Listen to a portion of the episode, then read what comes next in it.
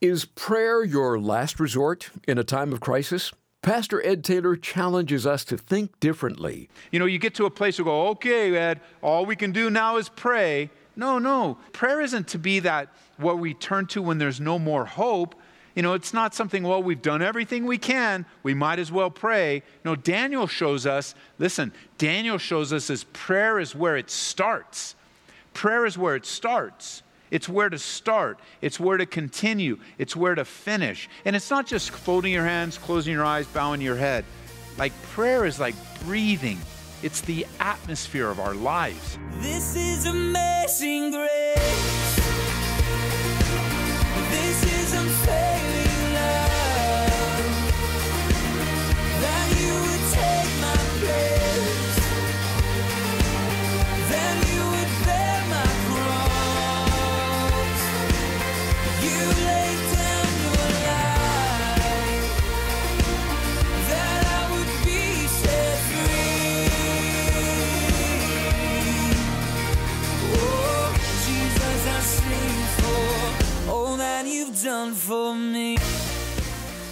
There's a battle that rages in the unseen realm, and sometimes we don't even realize it. Today on Abounding Grace, we're going to receive a glimpse into what's really going on in the unseen world. In Daniel chapter 10, we read of a demon that's dispatched by the devil with the sole purpose of hindering the work and answer of God. Here's Pastor Ed Taylor to tell us all about it in part one of The Battle Never Really Ends. Daniel chapter 10. Daniel chapter 10. It's a Bible study that I've entitled The Battle Never Really Ends. Isn't that true? The battle never really ends. And we pick up by way of review in verse 1 of chapter 10, where it says, In the third year of the reign of King Cyrus of Persia, Daniel, also known as Belteshazzar, had another vision, and he understood that the vision concerned events certain to happen in the future, times of war and great hardship. And when this vision came to me, I, Daniel, had been in mourning for three whole weeks. All that time I had eaten no rich food, no meat or wine crossed my lips, and I used no fragrant lotions until those three weeks had passed. Now, Cyrus is the king of Persia, which puts Daniel's age about 85 or 90 years old, and it's been about 72 years since the captivity, and he's still in Babylon, when other people have already returned back to the land. And as Daniel chapter 10 opens, we find that he's obviously distressed. He's, verse 2 says he's emotionally mourning for three full weeks. He's physically hungry, which is because he's fasting and he's chosen to fast. He's taken no pleasant food, and he also has no fragrant lotions or oint- anointing oils. So, so he has this outward stink about him because he's chosen not to take a shower, not to take a bath.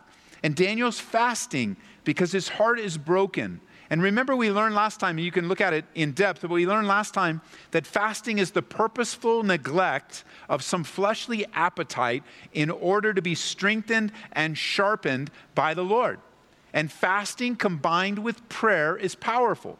Now, Jesus put fasting together with giving and with prayer. And he says, when you pray, when you give, when you fast, it's an expectation for us that if you haven't fasted in a while, why? And if you haven't fasted during this time of crisis, why? Now, I know some would say, well, wait a minute, Ed, why haven't you called a fast for the church? Well, I didn't really feel like the Lord wanted us to call a corporate fast, but instead the Lord spoke to my heart that He would be calling people to fast in the church, that He would be doing it Himself, and that it would be a test then of whether you would obey. But there's strength in fasting. And if you don't know what fasting is, I've done a Bible study on it. Go to our website or go to our app and just put in the word fasting. I think I titled it, What is Biblical Fasting? And I go through and we learn together what the Bible has to say about fasting. And there's a strength in it where I take time to discipline my body and direct myself spiritually.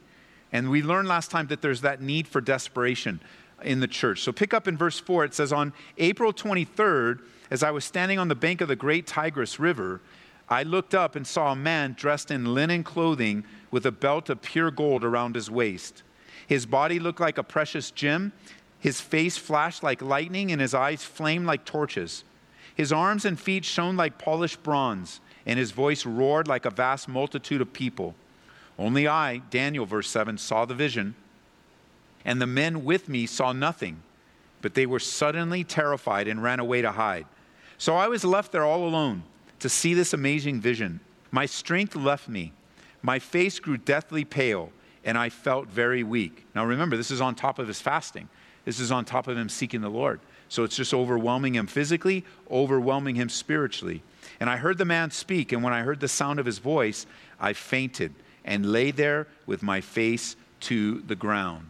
So Daniel's seen a lot in his lifetime. Leaders come and go, visions, dreams, images, and here is the pinnacle of all that he saw. He receives a glimpse of glory. And remember, uh, last time we looked at this, I agree with just about every commentator that this is a pre incarnate appearance of Jesus Christ. He's ministering to Daniel here.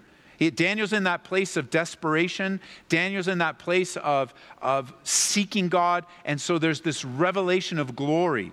And you can jot it down in Revelation chapter 1, verse 12. Uh, you can see the description is very similar in Revelation of who John saw compared to who Daniel saw. You know, let's just turn there. We have some time. Turn over to Revelation chapter 1.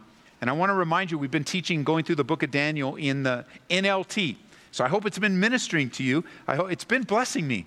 I love the New King James and I've been reading from the New King James for, for 29 years now. But I've really enjoyed, not only because I use the NLT for my Devos, uh, for my Devo life in the morning, but I've really enjoyed the challenge that it posed me when I made the commitment to teach through the NLT. And just looking at Daniel differently, comparing the different, because on my computer, I have a program where I can see all the different versions together and be able to compare them. But to teach it through has been a, been a, been a challenge but it's also been a commitment. And I, I think God wants us to keep our commitment. So notice verse 12.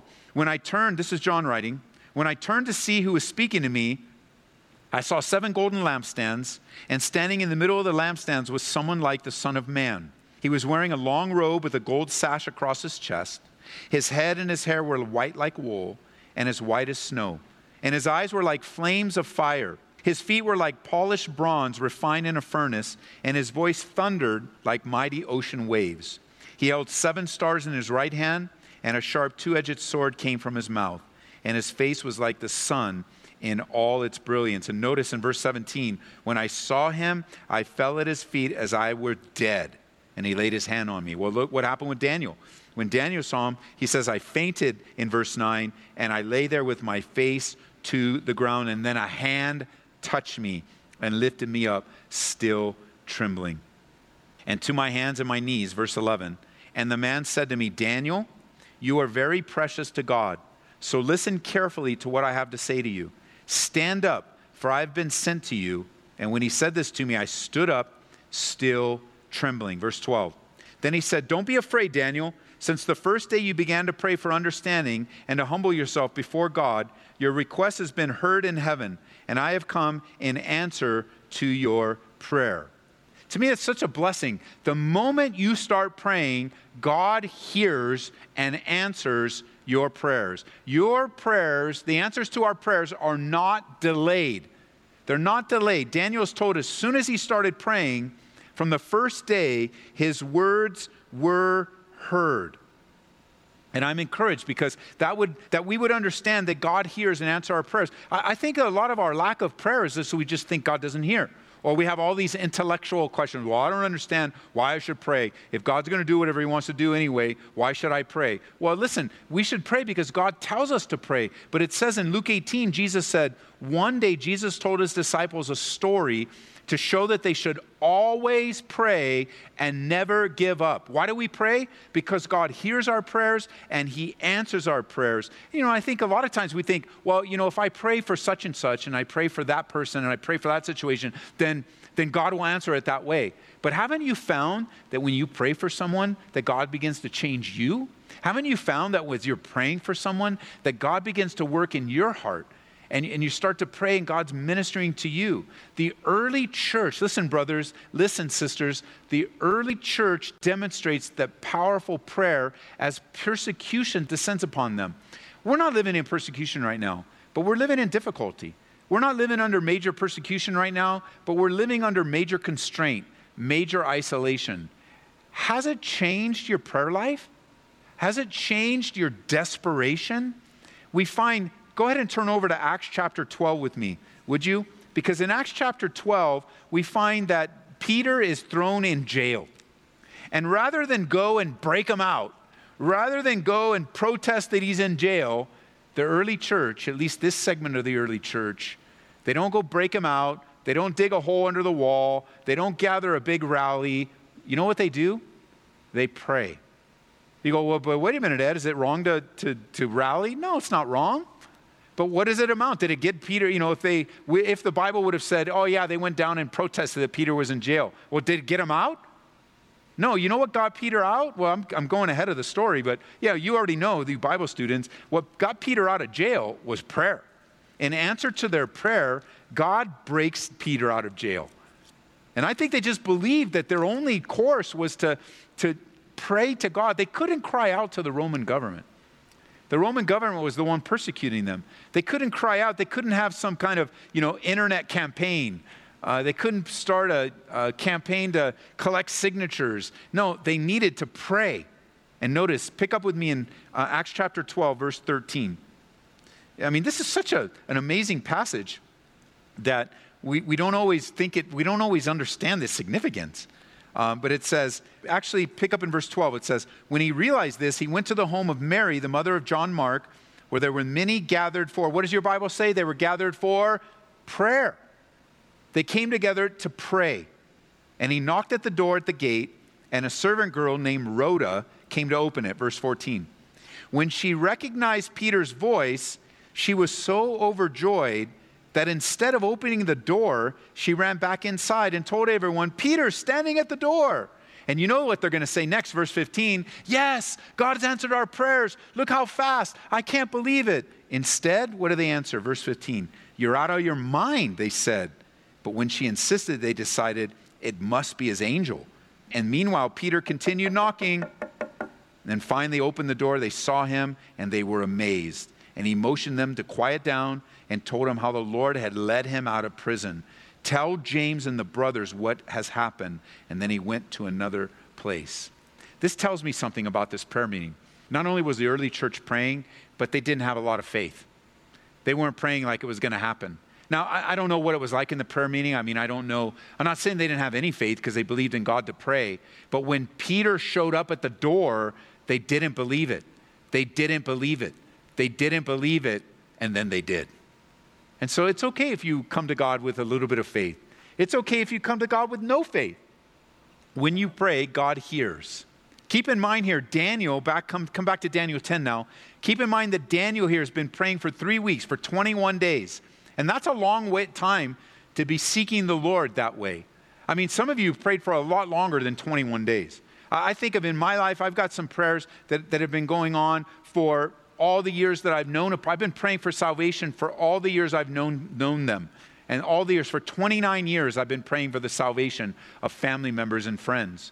I think of in my own life, seven years I've been praying the same prayer. As a matter of fact, every time we get to go to Israel and we visit the Western Wall, I take the same prayer to the same section of the wall, at least what I can remember of where I was, and, and I have somebody snap a picture. So every year for seven years, because when God answers that prayer, I'm going to lay out the pictures and go, look, every year I brought this. I brought you. When I get that, I say, every year I brought you to this wall. And is there anything special on the wall? Nothing special on the wall.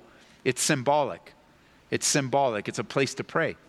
And so I can't wait to lay out those pictures. I'm going to have, I think, only six of them because one year we didn't go to Israel. Uh, so we had to change the date. But I'm going to lay them all out, and there they are every year prayer, prayer every year going to uh, to the area of in in Israel when we take you. And you just got to know we got to go. We're going in 2021 we want you to go with us. So start planning right now. Start praying right now. Start saving right now. And when we have our tour in 2021 and we go again, we'll take you into the valley of Elah, and you'll stand there like David, looking up at your giant, and you'll take a literal rock from the, uh, the riverbed there, the creek bed, and you will throw it at your Goliath. Every year I throw my rock and I take one home, saying, There's the picture, there's the rock, because God answers prayer.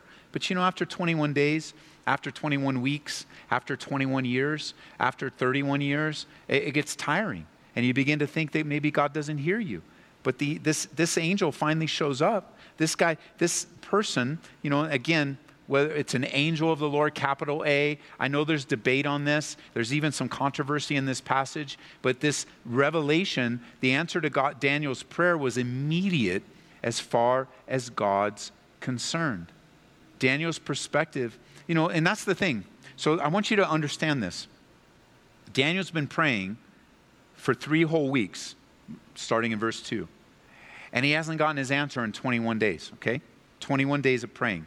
So, what is that interpreted from us? When we pray for 21 days and we don't get the answer, we don't get a answer, or the answer, like it doesn't happen the way we want it, what's our conclusion? Go ahead and say it out loud. We think that God's answer is what? No.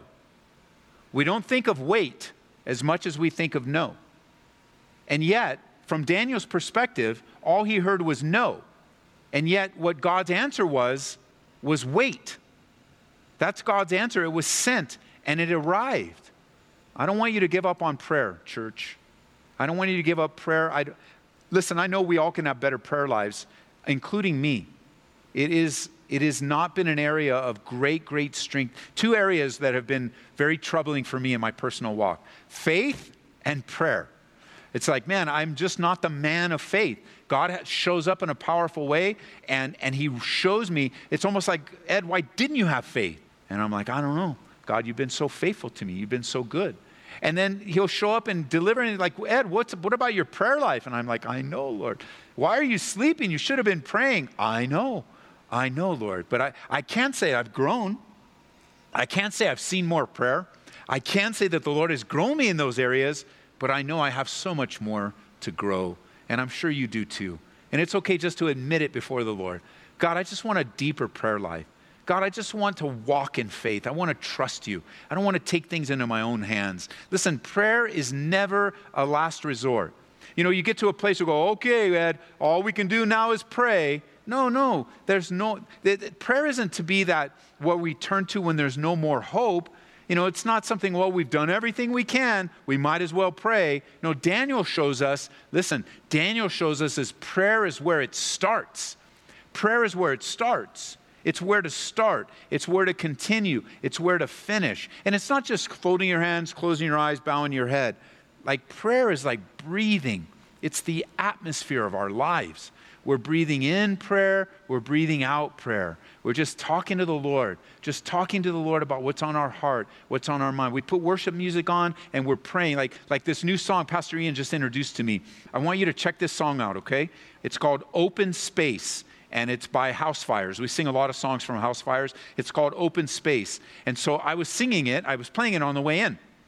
Uh, on the way into the church building tonight and and it just talks about like god my heart is an open i'm open to you and i'm still learning it so i don't know all the words but as i'm as i'm listening to the gal sing it as i'm listening to the atmosphere as i'm receiving it i'm also praying it out in my life i'm like lord i want to be an i want my heart to be open she talks about forgiveness. You know, the lyrics talk about forgiveness. I want to be forgiving. I, she, they, they, I say she because she's singing it, but whoever wrote it, like, wrote lyrics in that, that included 1 Corinthians chapter 13, love. And so prayer is not just like, okay, this is the 10 minutes we're going to pray. No, that's focused prayer for us.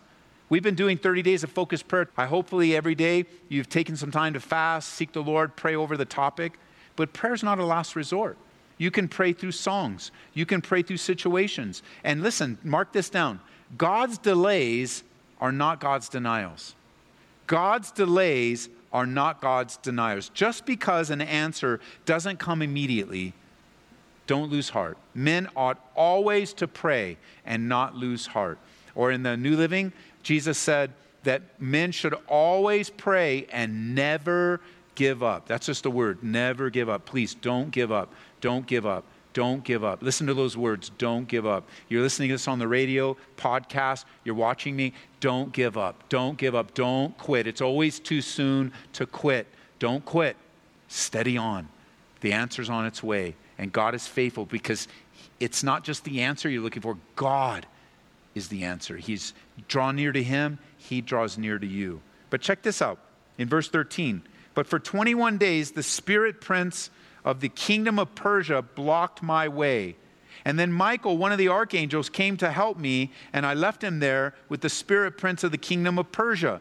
And now I'm here to explain what will happen to your people in the future, for this vision concerns a time yet to come. And by the way, this is that section of scripture that says, well, wait a minute. If this was a pre-incarnate appearance of Jesus Christ, then how can there be resi- how can he be resistant? You know, how can he face resistance from these um, demonic realm, these demo- demons? You know, these these angels in the demonic realm of the devil of Persia.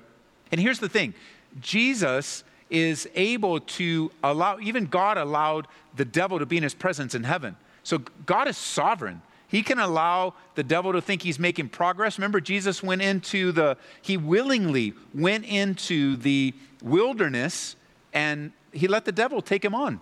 I mean, he could have wiped the devil out in a heartbeat. So I, I know that, you know, expositionally you can make an argument either way, but don't, don't get caught up in it. I want us to draw near uh, and understand that this prince doesn't seem to be human, but angelic, uh, an angelic demonic force. Because men don't successfully detain angels or pause them. The prince of Persia appears to be a title for a demon that was dispatched by the devil himself to hinder the work and hinder the answer of God. And then you jump down to verse 20. It says, He replied, Do you know why I've come? Soon I must return and fight against the spirit prince of the kingdom of Persia. And after that, the spirit prince of the kingdom of Greece will come, you know, the demonic realm. And I believe we're just given an insight and a glimpse of what goes on in the unseen world, in the invisible world around us. Remember, there's a physical world and there's a spiritual world, there's light and there's darkness. And it makes me wonder if the prince of Persia, this de- demon from the area of Persia, or this demon from Greece was so bad then what about other cities? And what about other locations? What kind of demonic forces are in Aurora, are in Denver, are over Colorado? Like, what demonic forces are happening behind the scenes that are sent to discourage, that are sent to take us down? There are demonic influences and there are good angelic influences. Remember, a third of the angels, the Bible teaches us, followed Satan in his rebellion. You're listening to Abounding Grace with Pastor Ed Taylor and a fascinating study of Daniel chapter 10. You can hear it again through our website at aboundinggraceradio.com or our mobile app. Search for Calvary Aurora in the App Store or Google Play. So, Pastor Ed, as you were leading us into the unseen world today, offering a glimpse into what's taking place as we're praying to God, a question came to mind.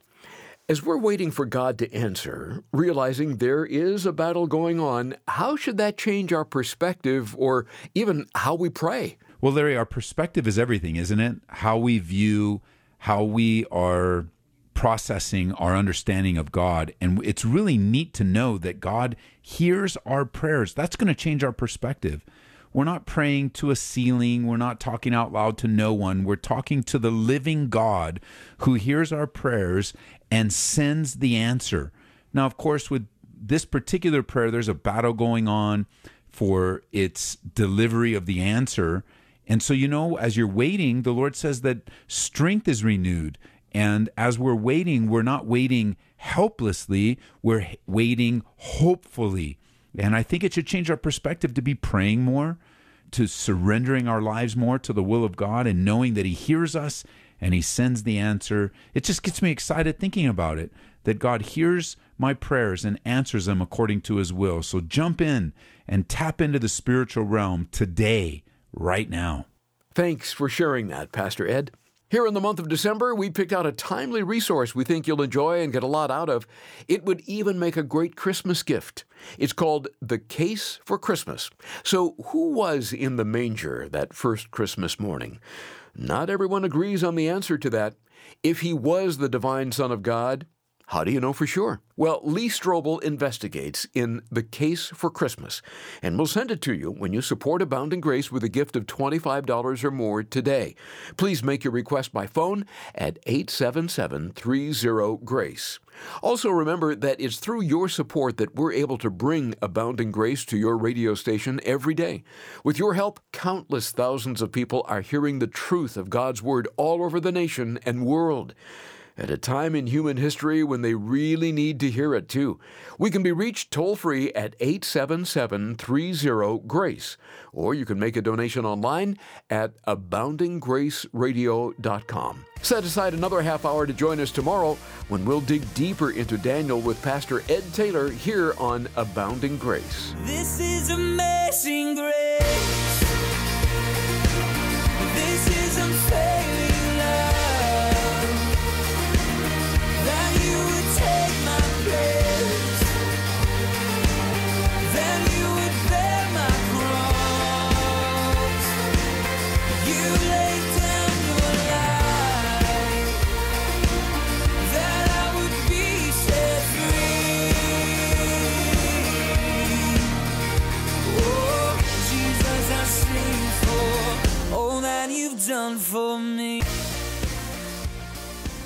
Abounding Grace is brought to you by Calvary Church, Colorado, here in Aurora.